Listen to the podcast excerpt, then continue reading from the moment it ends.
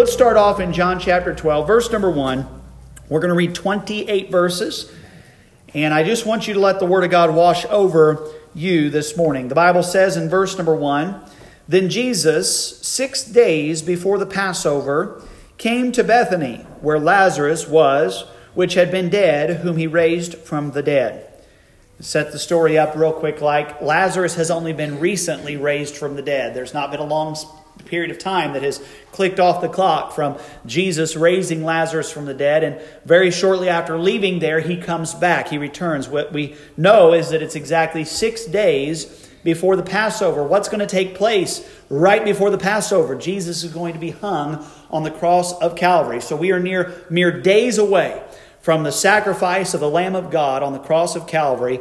That's where we find ourselves here. Verse number two. There they made him a supper, and Martha served, but Lazarus was one of them that sat at the table with him.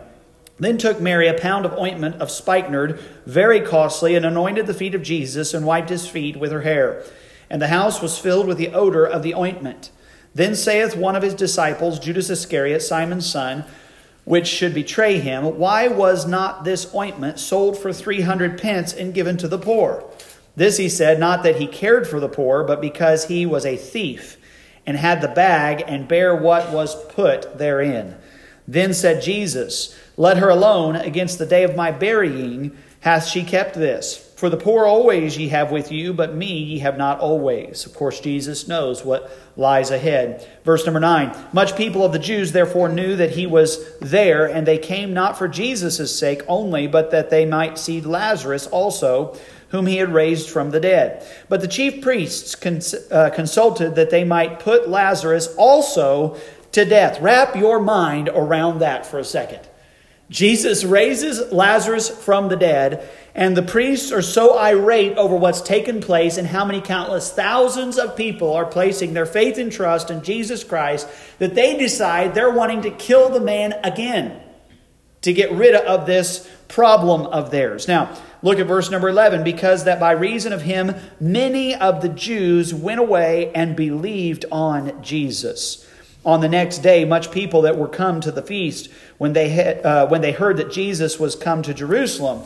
Now, listen, this is what, we're what we celebrate today. They took branches of palm trees and went forth to meet him and cried, Hosanna!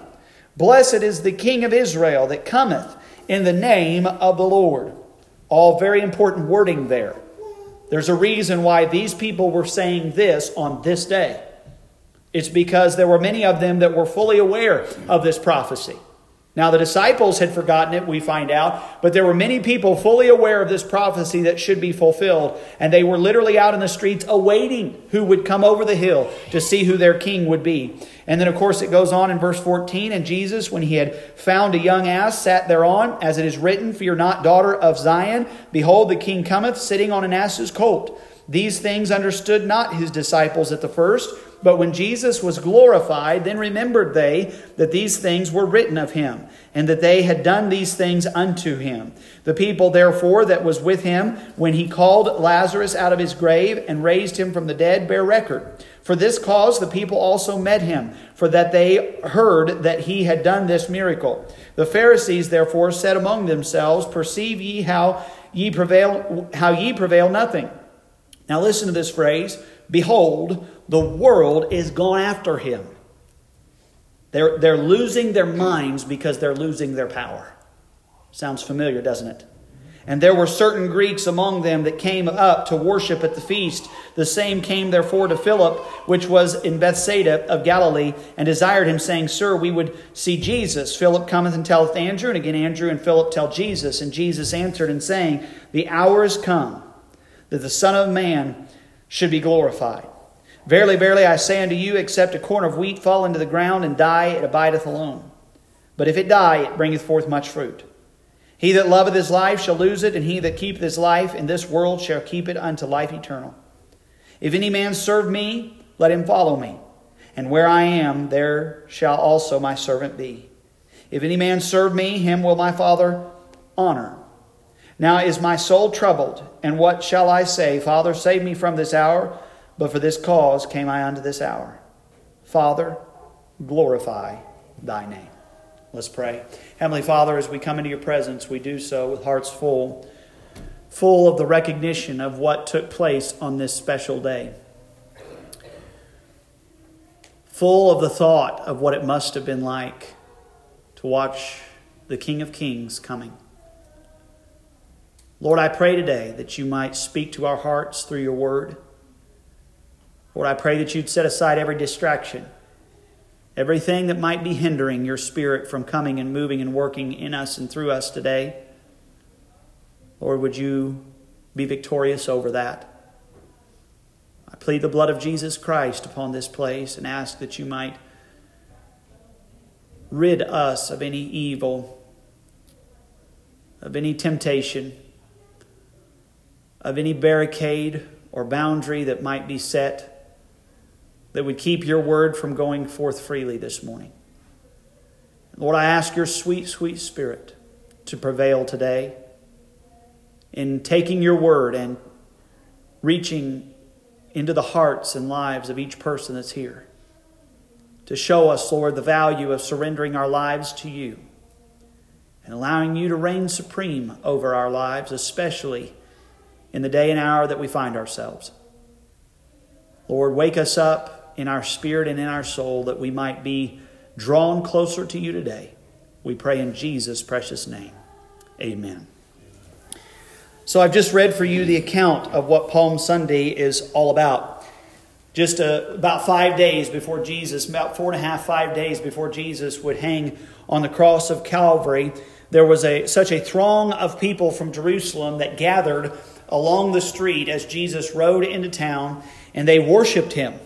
There were many that were bothered by this, many that were frustrated by how they had tried so hard to stop Jesus from accomplishing all of this prophecy, and yet still the prophecy was fulfilled. We talked a little bit about that this morning in Sunday school that no matter how hard you try to stop Jesus' word from being fulfilled, it can't be stopped.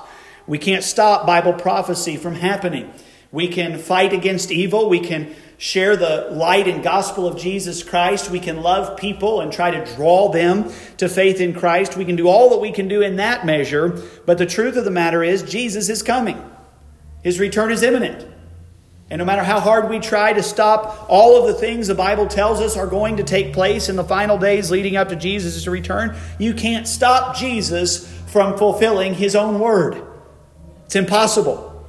And here we have that exact case in, in this particular historical account where these priests, these scribes, these Pharisees, they're trying everything they can to stop Jesus from being who Jesus was. And it, they find themselves beating their head against the wall. The whole world, they say, is turned after him. They're frustrated because they can't stop this from happening. I want to preach a sermon entitled this morning, The King is Coming. The King is Coming.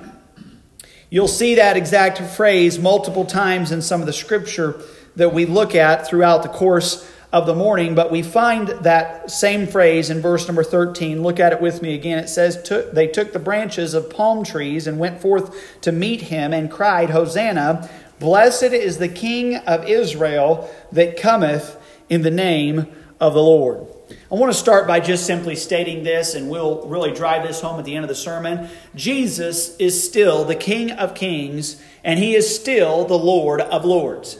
If there's any question in your heart, any question in your mind, who's in control today, let me just put your heart and mind at rest. Again, I've said it many, many times. I'm going to remind you again this morning. There is no secret society that reigns supreme over the whole world. My God reigns supreme. He always has. He always will. He's still on his throne just as much today as he was when he framed the universe. The very word of God that went out, that formed and fashioned, everything that we see is still the same word that is spoken into the hearts of men and changes that heart for all eternity. God is still in control. Jesus is still King. Jesus is still Lord. Don't ever let Satan steal that from your heart. No matter how hard the world tries to steal that away, no matter how many things are thrown at you in the way of deception, rest assured, Christian, that Jesus is King of Kings and He is Lord of Lords. Now, I want to quickly review what we looked at last Sunday. I do believe that it is relevant to this morning's sermon, although they don't tie hand in hand with one another. You might remember last Sunday we preached a sermon about not avoiding Jesus. The fact that so many folks, when you start talking about Jesus coming back, when you talk about who Jesus really is, not just that he's my best buddy that loves me and, and he'll just, you know, if I do something bad, he'll just, you know, pat me on the back of the head and say, try to do better next time. We're talking about Jesus as he really is King of kings and Lord of lords. So many folks, in light of who Jesus is, in light of what Jesus has done, and, about, and in light of what Jesus is about to do in history, try to avoid him like the plague. And this morning, what I want to do is take some time and I want to emphasize what the King of Kings will do in your life if you will just stop avoiding him and let him come in.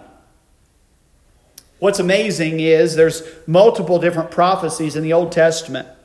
And what we're going to do is we're going to explore these prophecies this morning, all of them that led up to the triumphal entry of Christ. And the hope is that we can learn what our King Jesus brings to those who trust him. The question this morning is what does the King offer? To those who by faith will allow their heart, their soul to rest in what he has done for them. I think it, once you find out what the King has to offer, what the King is capable of doing in your heart and in your life, not just to those of you here that may not know Christ personally as your Savior, but also to those who do know Him, but have removed Him from the throne of their heart and have usurped His authority in their lives. If you will relinquish control of your own heart and your own life. And you will give the King of Kings his proper authority in your life. What you'll find is that King of Kings and that Lord of Lords is capable of transforming your life into everything God intended your life to be. You do not have to live in constant defeat, in constant darkness, in constant deception, even in the middle of a world like ours. You can live victorious. You can live upright. You can live with confidence and with hope and with strength, living in the hand of the one who created you. Boy, isn't it sad that we forget this sometimes. The king is coming.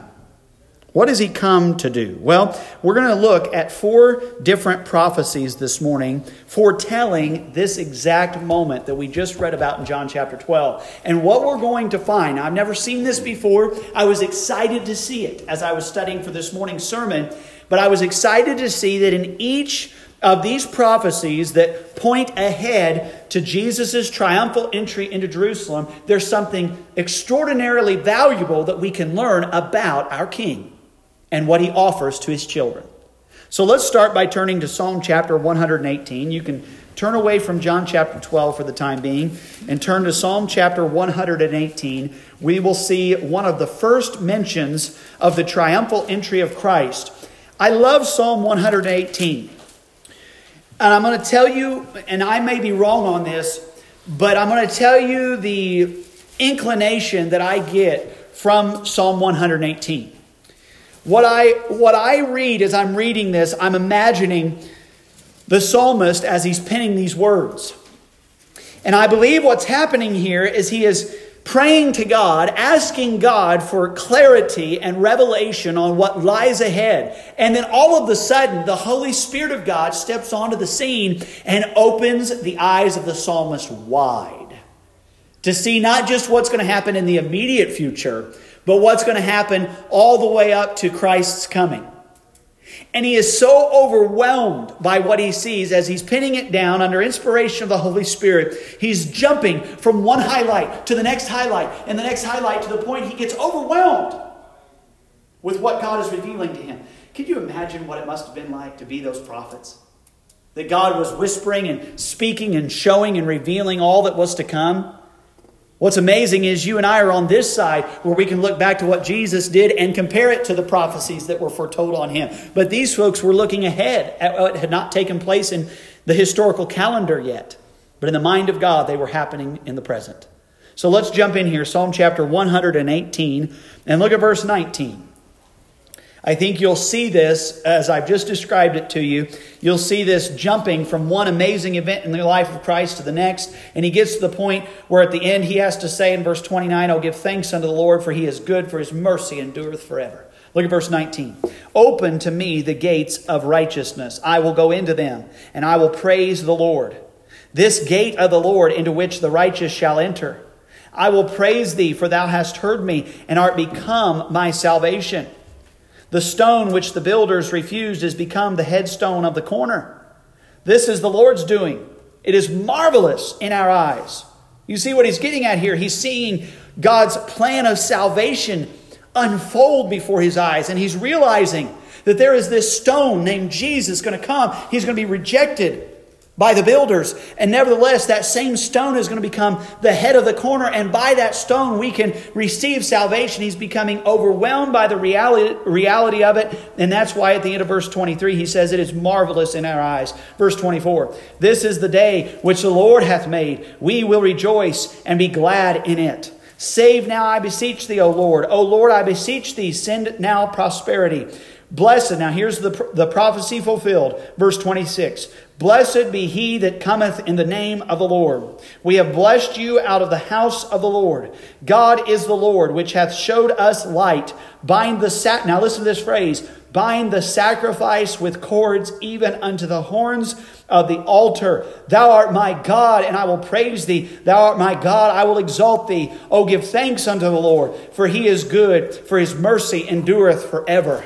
He's literally peering into the final week of the life of Christ and he's seeing the, the headstone that's being rejected by the builders, and he says it's marvelous. And then he looks ahead and he can see this triumphal entry of Christ, and all of these shouting, Blessed is he who comes in the name of the Lord. And he's overwhelmed by it, and he has to praise God. And then he sees into that final moment when Christ would be bound to the cross of Calvary and offered as a sacrifice for all mankind. And he closes with the words, Oh, give thanks unto the Lord, for he is good, for his mercy endureth forever. He's overwhelmed by this final week of Christ that he's just prophesied about. But back in the very middle of this, we see that very phrase that those that were ushering Christ in, laying palm branches out in the street, we see in verse number 26 Blessed be he that cometh in the name of the Lord. We have blessed you out of the house of the Lord. What he's getting at here, he's seeing this very moment. And what I find as we read this passage of Scripture, these 11 verses or so, is we see something about this king and what he comes to bring to any that will trust him. What we find in this passage is that he comes to bring salvation. He comes to bring salvation. And I believe as we break this passage apart, we can see how he brings this salvation, what he does in accomplishing this salvation. First thing we see is that his righteousness robes us. Look at verses 19 and 20. The psalmist says, Open to me the gates of righteousness, I will go into them, and I will praise the Lord. This gate of the Lord into which the righteous shall enter. Who was it that built the gate? Jesus did. Who was it that opened the gate? Jesus did. All he requires of us to, main, to take on his righteousness is that we might walk through the gate by faith. Nothing that we do in and of ourselves, no capability that we have to garner the righteousness of Christ. We are robed in his righteousness by faith in his gospel. First thing he does whenever we trust him as our Savior is he robes us in his own righteousness. Wrap your mind around that, Christian. You know, I love uh, that passage or that verse in uh, It Is Well With My Soul when it says, My sins, not in part, but the whole, are nailed to the cross. I bear them no more. Praise the Lord, praise the Lord, O my soul. You know, one of the things that I get most excited about when I think back to my salvation, listen, I get excited about heaven.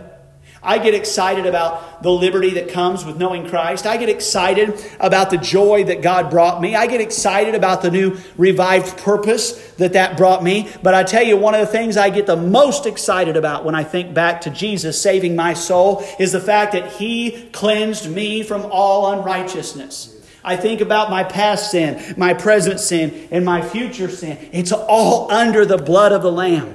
I've been robed in his righteousness. That's the first thing he accomplishes when we place our faith and trust in him. But the second thing he does is his majesty moves us. His righteousness robes us, but his majesty moves us. Look at verse 21.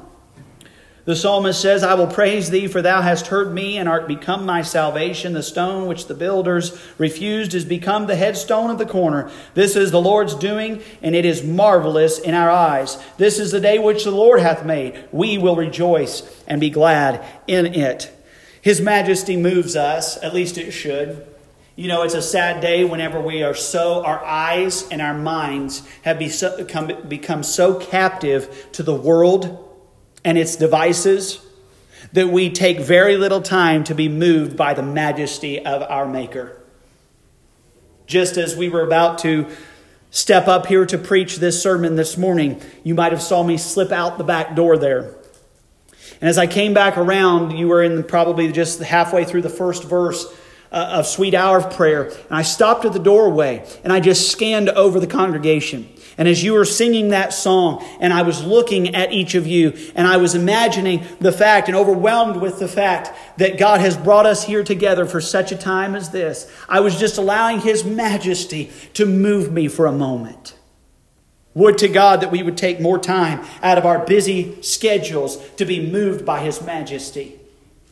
To stop looking down so much and to take a moment out of our day and look up again to look out over that vast expanse of the heavens and to know that our God still loves us. He's still actively involved in our lives and allow that majesty of our Maker to move us again.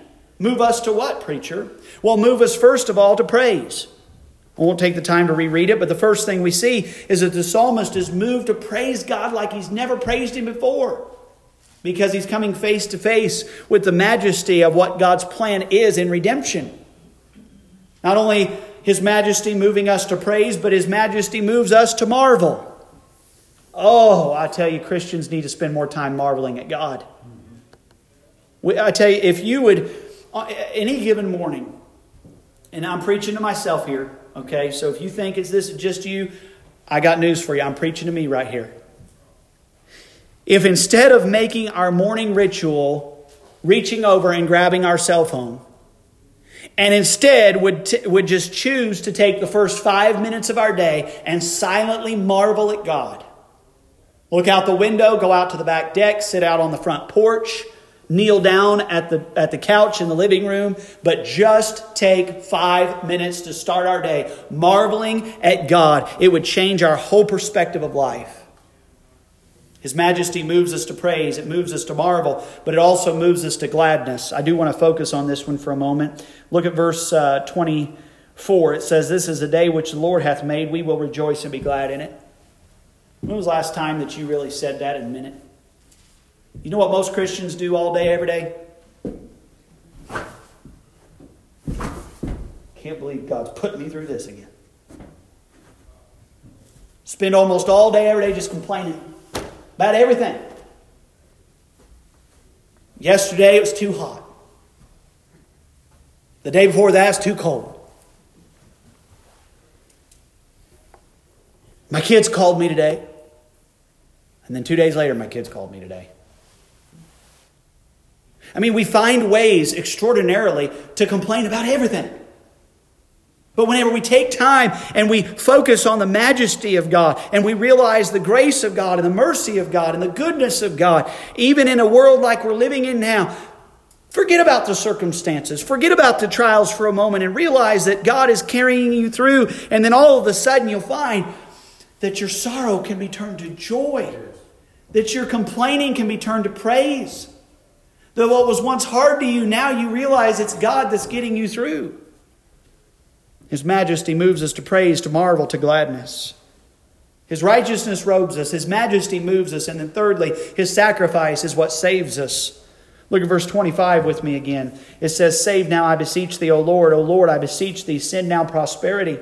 Blessed be he that cometh in the name of the Lord. We have blessed you out of the house of the Lord. God is the Lord, which hath showed us light. Bind the sacrifice with cords, even unto the horns of the altar. Thou art my God, and I will praise thee. Thou art my God, I will exalt thee. O give thanks unto the Lord, for he is good, for his mercy endureth forever. You see, those of you that might be here that have never entered into a personal relationship with Jesus, I'm here to tell you the first thing the King comes to bring is he comes to bring you salvation. And if you'll place your faith and trust in him, I know what Satan does because he did it with me. Right before I accepted Christ as my Savior, he would whisper all of these lies into my ear. He'd come along and he'd whisper and he'd say, You can't get saved because the whole church already thinks you are.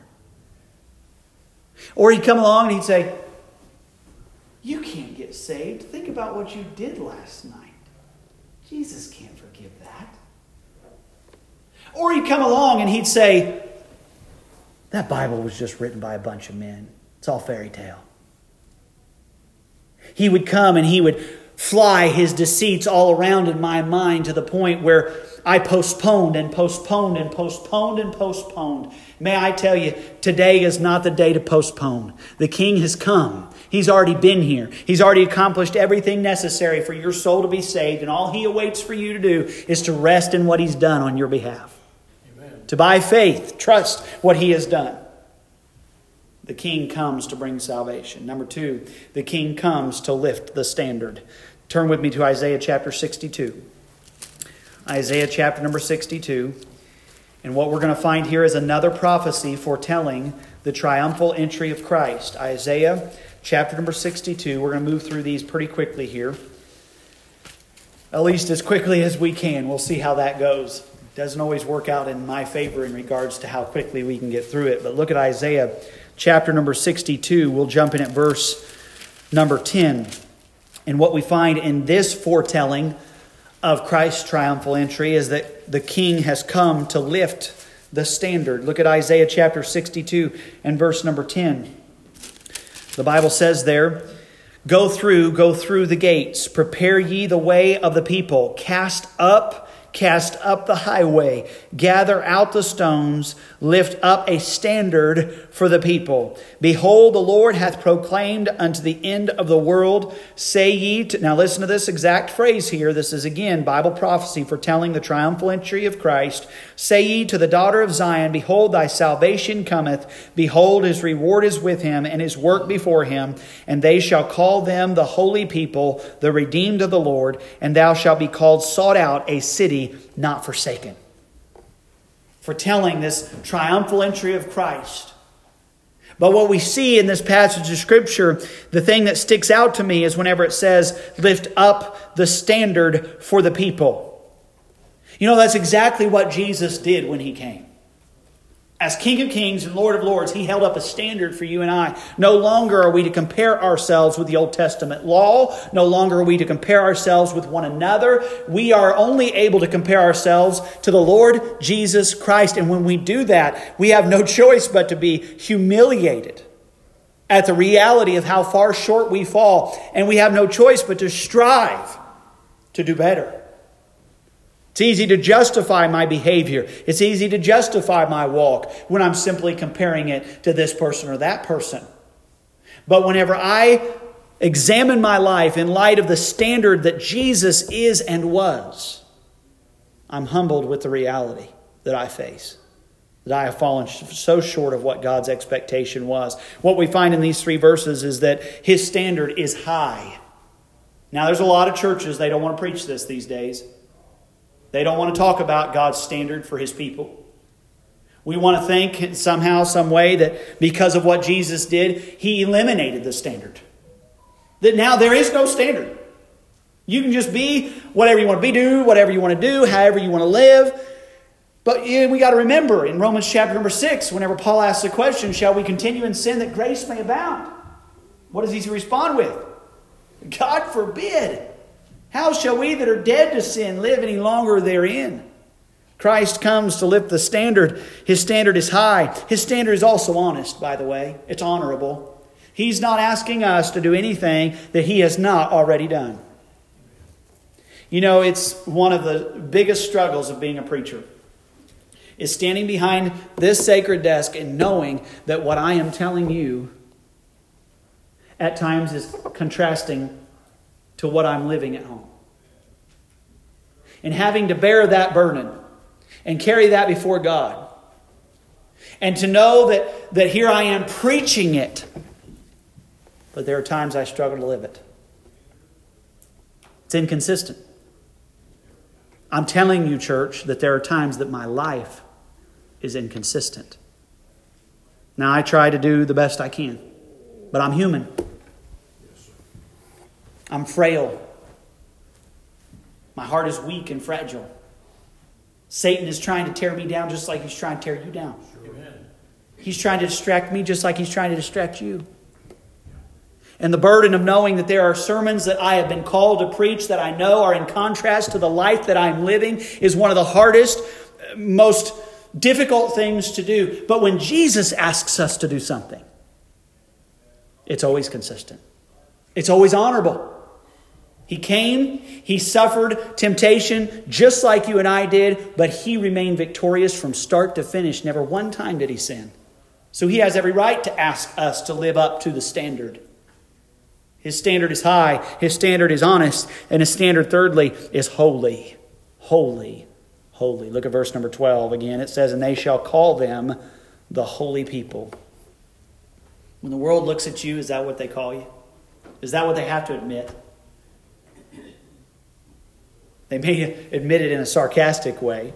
They may call you holier than thou. But the truth of the matter is, we're to live holy lives. God says, Be holy, for I, the Lord thy God, am holy. He hasn't changed his mind on that. So he comes to bring salvation. He comes to lift the standard. Thirdly, he comes to make a statement. Turn with me to Daniel chapter number 9. Daniel chapter number 9. I, I just absolutely love this particular passage and how it relates to what we're referring to in the triumphal entry of Christ one of the most extraordinary Bible prophecies ever, in my opinion.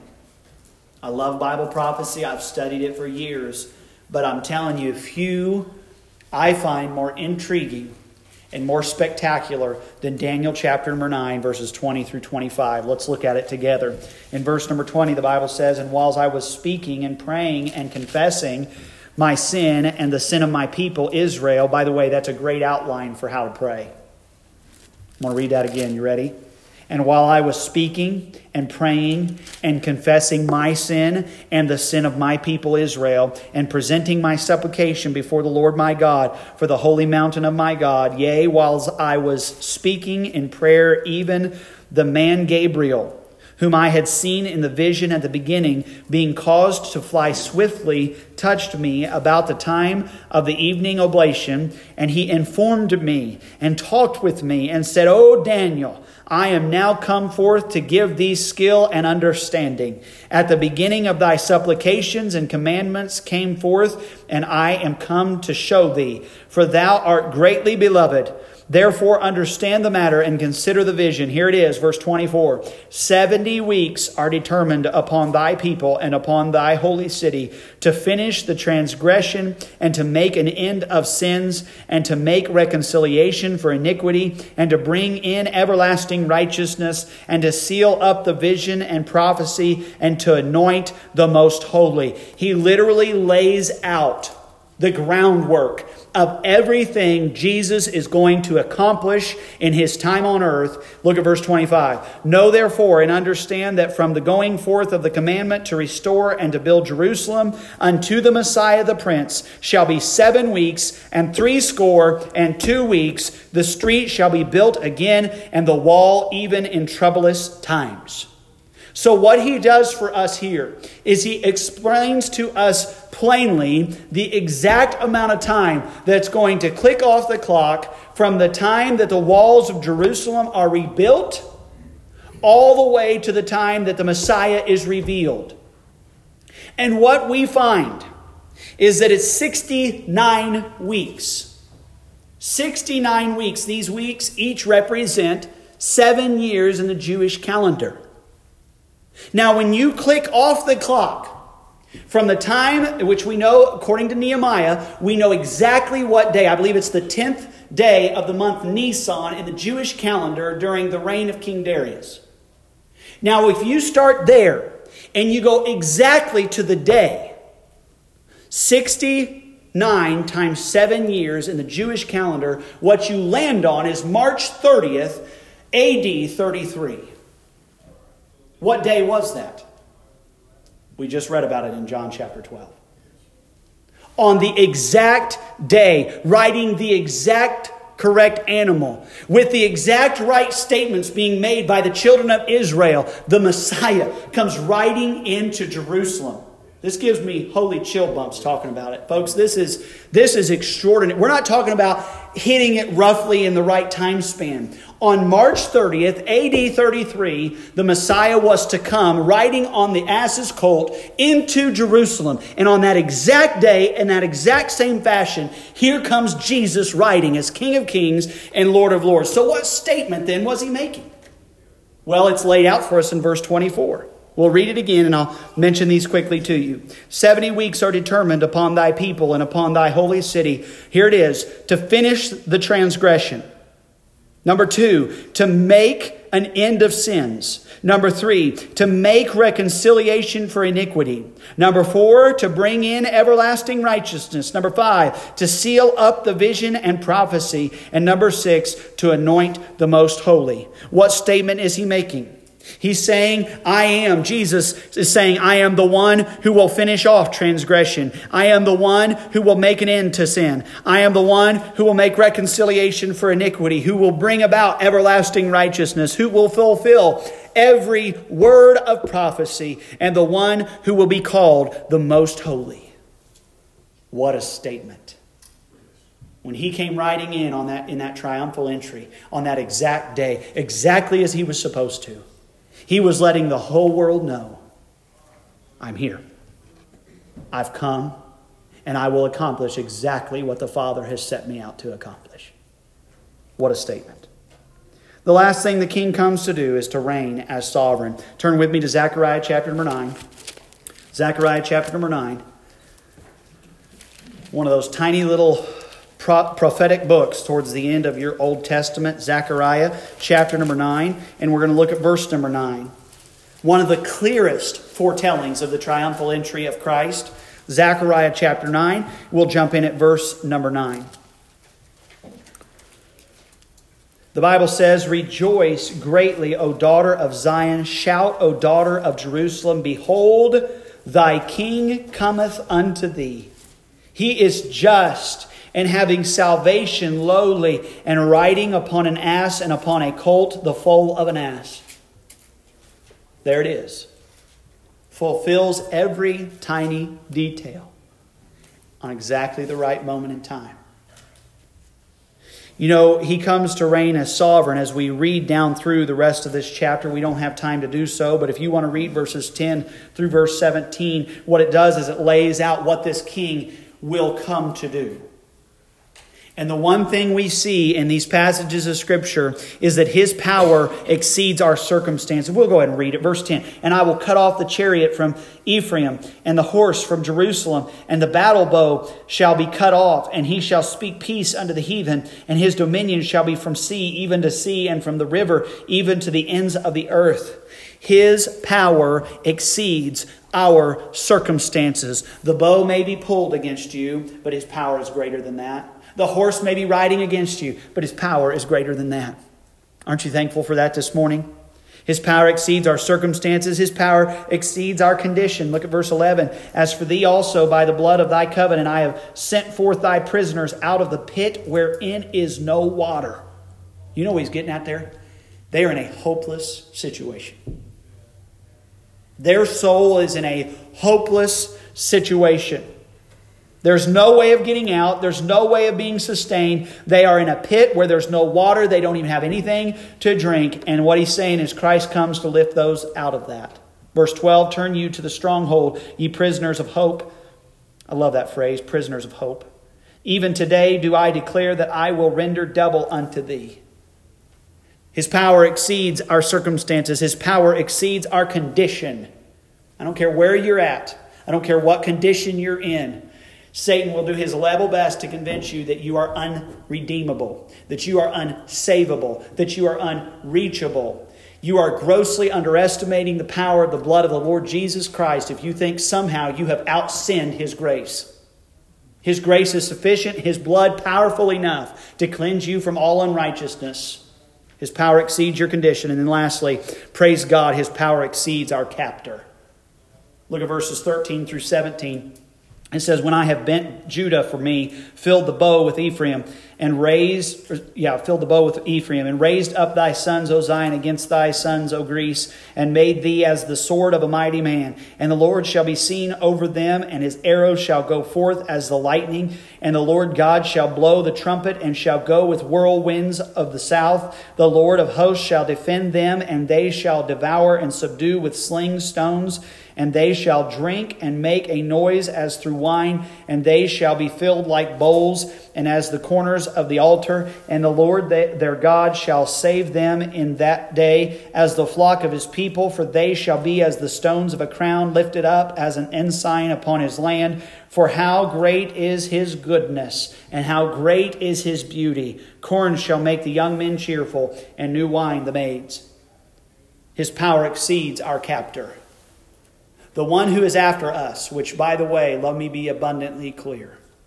As long as the gospel is preached from this pulpit, as long as the word of God goes forth from this church unreservedly and unapologetically, as long as we have a revision in our bylaws protecting and trying to guide us into the future of what we face as far as darkness is concerned, as long as you are shining your light and I am shining mine, we are a massive target. But I'm thankful God's power exceeds the power of our enemy. The Bible says, Greater is he that is in us than he that is in the world. Here's my question for you in closing this morning. We talked about what the king has come to do, what he's come to bring, the standard he has come to lift, the statement he has come to make. The question is will you let him come? Will you personally let him come? Will you let Him bring salvation to you? If you don't know Christ as your Savior, today would be a great day to let Him do that. Will you allow Him to lift up the standard for you? That's a little trickier, isn't it? For those of you that know Christ as your Savior, all of a sudden you're left questioning Am I really living the life God wants me to live, or have I allowed worldliness and sin to creep into my life? Will you allow the King to bring you salvation? Will you allow the King to lift up the standard for you? Will you allow the King to make a statement through you? The very statement Jesus came to make is a statement that he now chooses to make through you, Christian. All of those things we just listed off is a statement God wants to make in and through you. Will you let him do that? And then lastly, will you allow the king to reign as sovereign inside of you? Will you let him be the King of Kings and the Lord of Lords of your life personally? Take some time today when you go home and read John chapter 12, verses 23 through 28 again. And there's one phrase that Jesus ends his statement with in his conversation with the Father. He says, Father, glorify thy name. That's what we're here to do. And I've just given you the roadmap on how to do it. You say, Preacher, how do I glorify God? In a world like this, how do I how do I really give God the glory? How do I allow my life to reflect his glory and to bring him glory? Well, first you got to be saved. But then you've got to allow him to lift up the standard in your life. You've got to allow him to make a statement through your life. You've got to let him reign as sovereign in your life. And when you do those things, all of a sudden your life begins to glorify his name just as Jesus prayed shortly after that triumphal entry.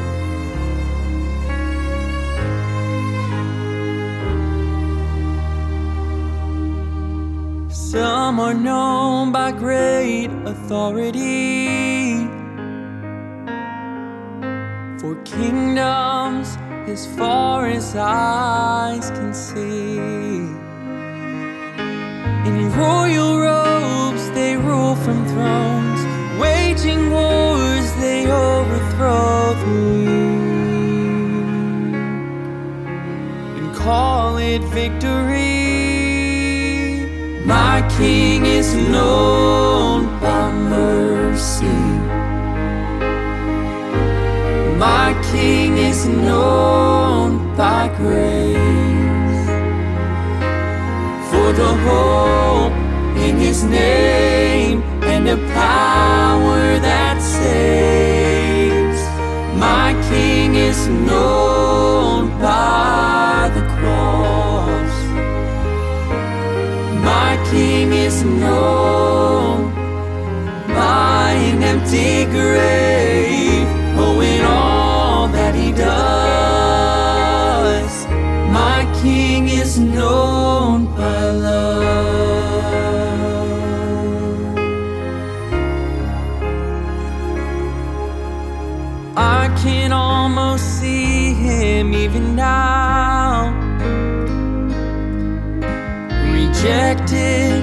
with thorns upon his brow.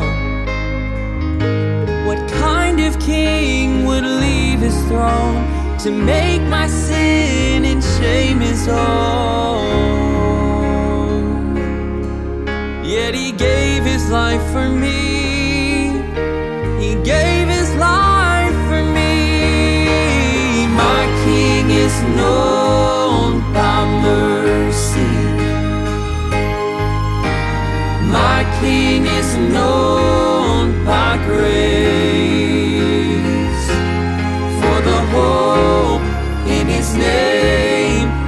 And